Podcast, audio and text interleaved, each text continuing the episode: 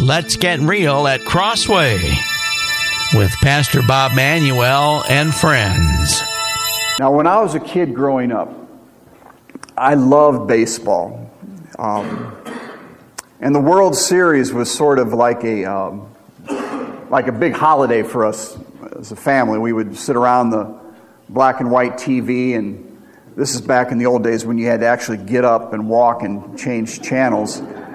We had maybe five or six channels, I don't know, but loved to watch the World Series. It was like a like a like another holiday and uh, very festive for us kids.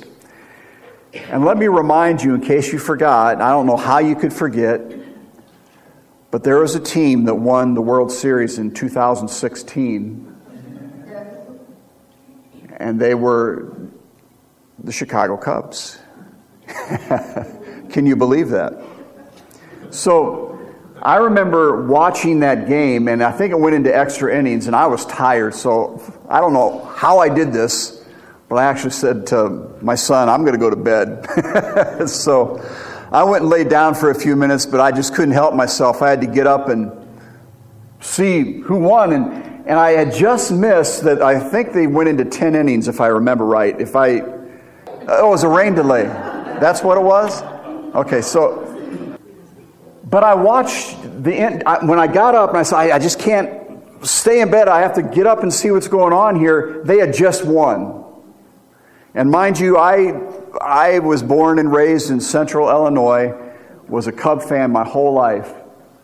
And I had no idea that it would affect me the way it did, but when I watched them celebrating on the field, field I think some dust got in my eye or something because there was some tears coming down. Couldn't quite believe that the Cubs won.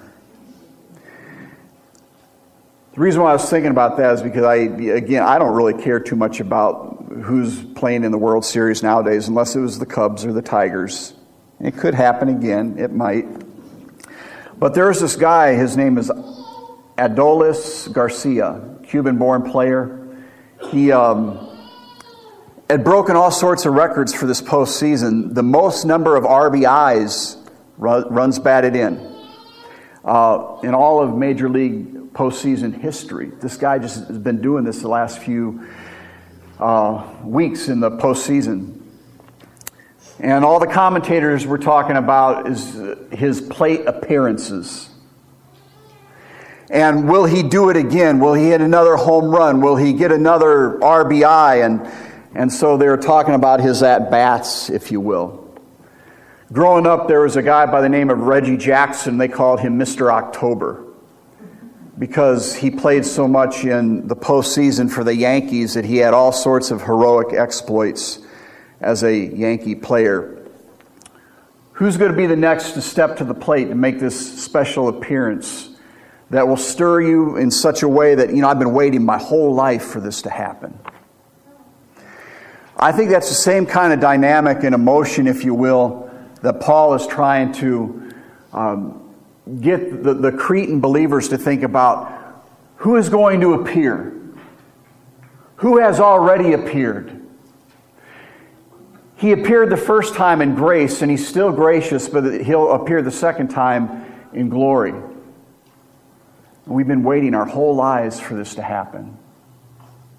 Been waiting for him to come and in, in the clutch times, if you will, and to deliver us. Don't miss that word appearance. And that is a word that I want to talk about uh, when it comes to Jesus. Uh, the appearance of Jesus enables us to live godly lives. That was the big idea. We have the historical record, the New Testament documents that tell us about this this Jewish rabbi, this the, the one who was anointed the Messiah and he did all these things, all these miracles, and then you, you look at, at the, the proofs of the resurrection. I mean, you know, I won't get so much into apologetics, but they talk about Jesus was either Lord, liar, or lunatic. I think that was made famous argument by Josh McDowell.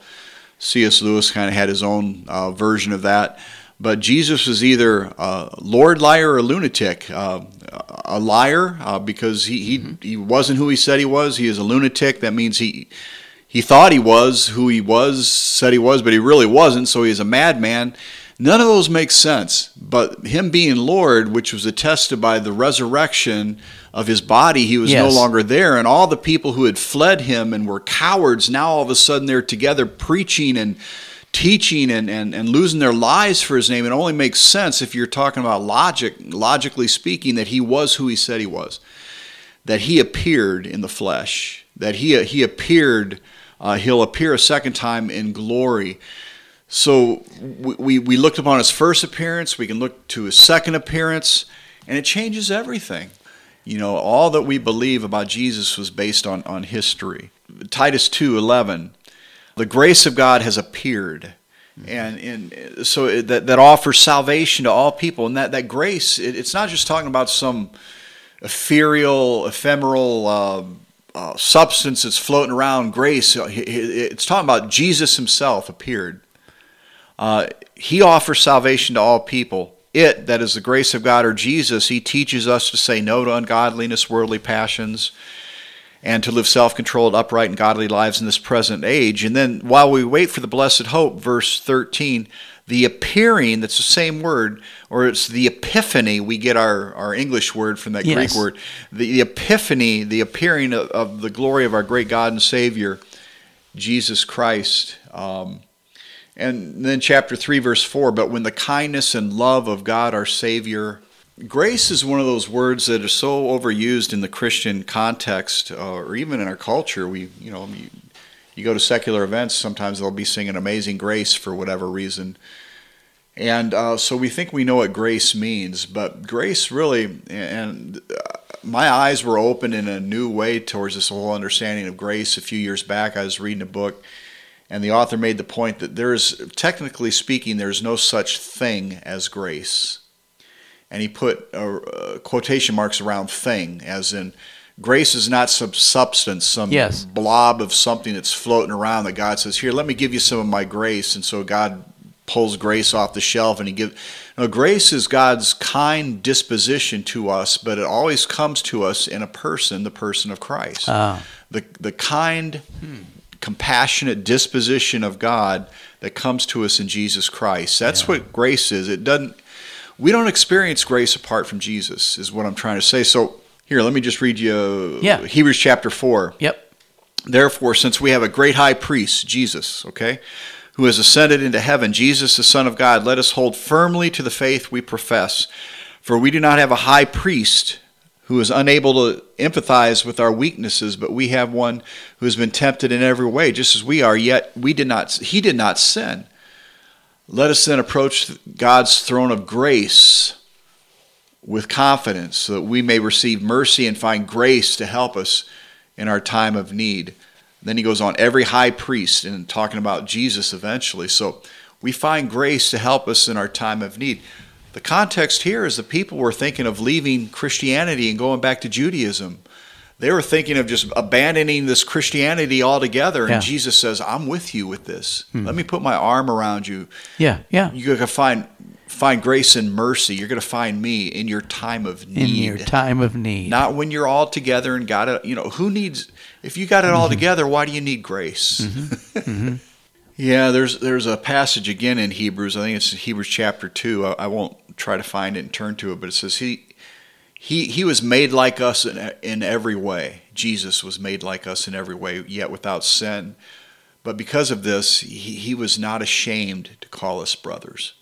wow. You know, I like that. Yeah, and, and it's like Yeah, I've I'm kind of conflating a couple verses together uh, for those who might get real persnickety about my quotation of scripture, but it's in Hebrews two. Jesus is not ashamed to call us brothers, Hmm. uh, and he's, he was made like us in every way, again, yet without sin. But so he understands our weaknesses, our fears. Earlier podcasts talk about Jesus perhaps being lonely. Well, he was called a man of sorrows Yes. he understands our sorrows and, and he's not ashamed of us. He has his arm No. around us, like you said, John Yeah, yeah. Lynch said, and said, Yeah. Mm-hmm. I'm, I'm with you, brother. I'm with you, sister. Uh, I'm not ashamed of you. That story that John told, uh, he, he shared it in great detail in this book called The Cure that he wrote. And he puts an image like he said, I used to think that that Jesus and God were far from me, uh, like in between me and and them were a big pile of my stinking sins. Right.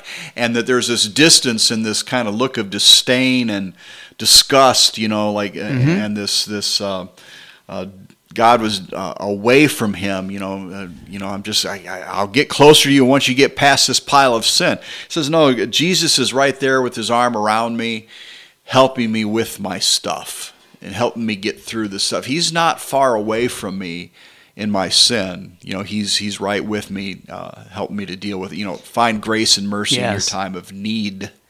Well, I, I remember years ago, I, I was sitting where I normally sit. You know, we have, we all have our Sure. seats in church, perhaps, but Sure. anyway, I was sitting. The next thing in the the order of service was I was going to preach, and I was having I had had a difficult week. I can't even remember what the what was going on, but I didn't feel like I did not want to preach. I felt unworthy, which is always true. You know, you don't preach because you're worthy. You preach because of, of the grace of God as well. But anyway, I had to get up, and then I felt a, a tap on my shoulder right before I had to get up, and it was a little girl, and she had a note uh, that she had scribbled and uh, a little picture of a heart that she had written, uh, uh, draw drew out in, in a crayon or something like that. And it said something like "God loves you." And I looked at that and I said, "Lord, thank you." Yes. I mean, it was a little girl that gave me Yes. that note, but it was mm-hmm. God Himself. So I got up and preached with, with confidence, not because I was mm-hmm. worthy, but because He is worthy and He loved me enough to send this little girl to give me this this little note right before. I mean, God didn't have to do that, you know, but but He did. He He moved in this little girl. Hey, go write your pastor. But she probably didn't have any idea how profoundly that affected me. You've been listening to Let's Get Real with Pastor Bob Manuel of Crossway Community Church of Grand Rapids, Michigan, an evangelical free church. Please share a word with us, a comment, question, or suggested topic at ipastor at AOL.com. That's the letter I, the word pastor at AOL.com. I'm Mark Moore. Thanks for listening.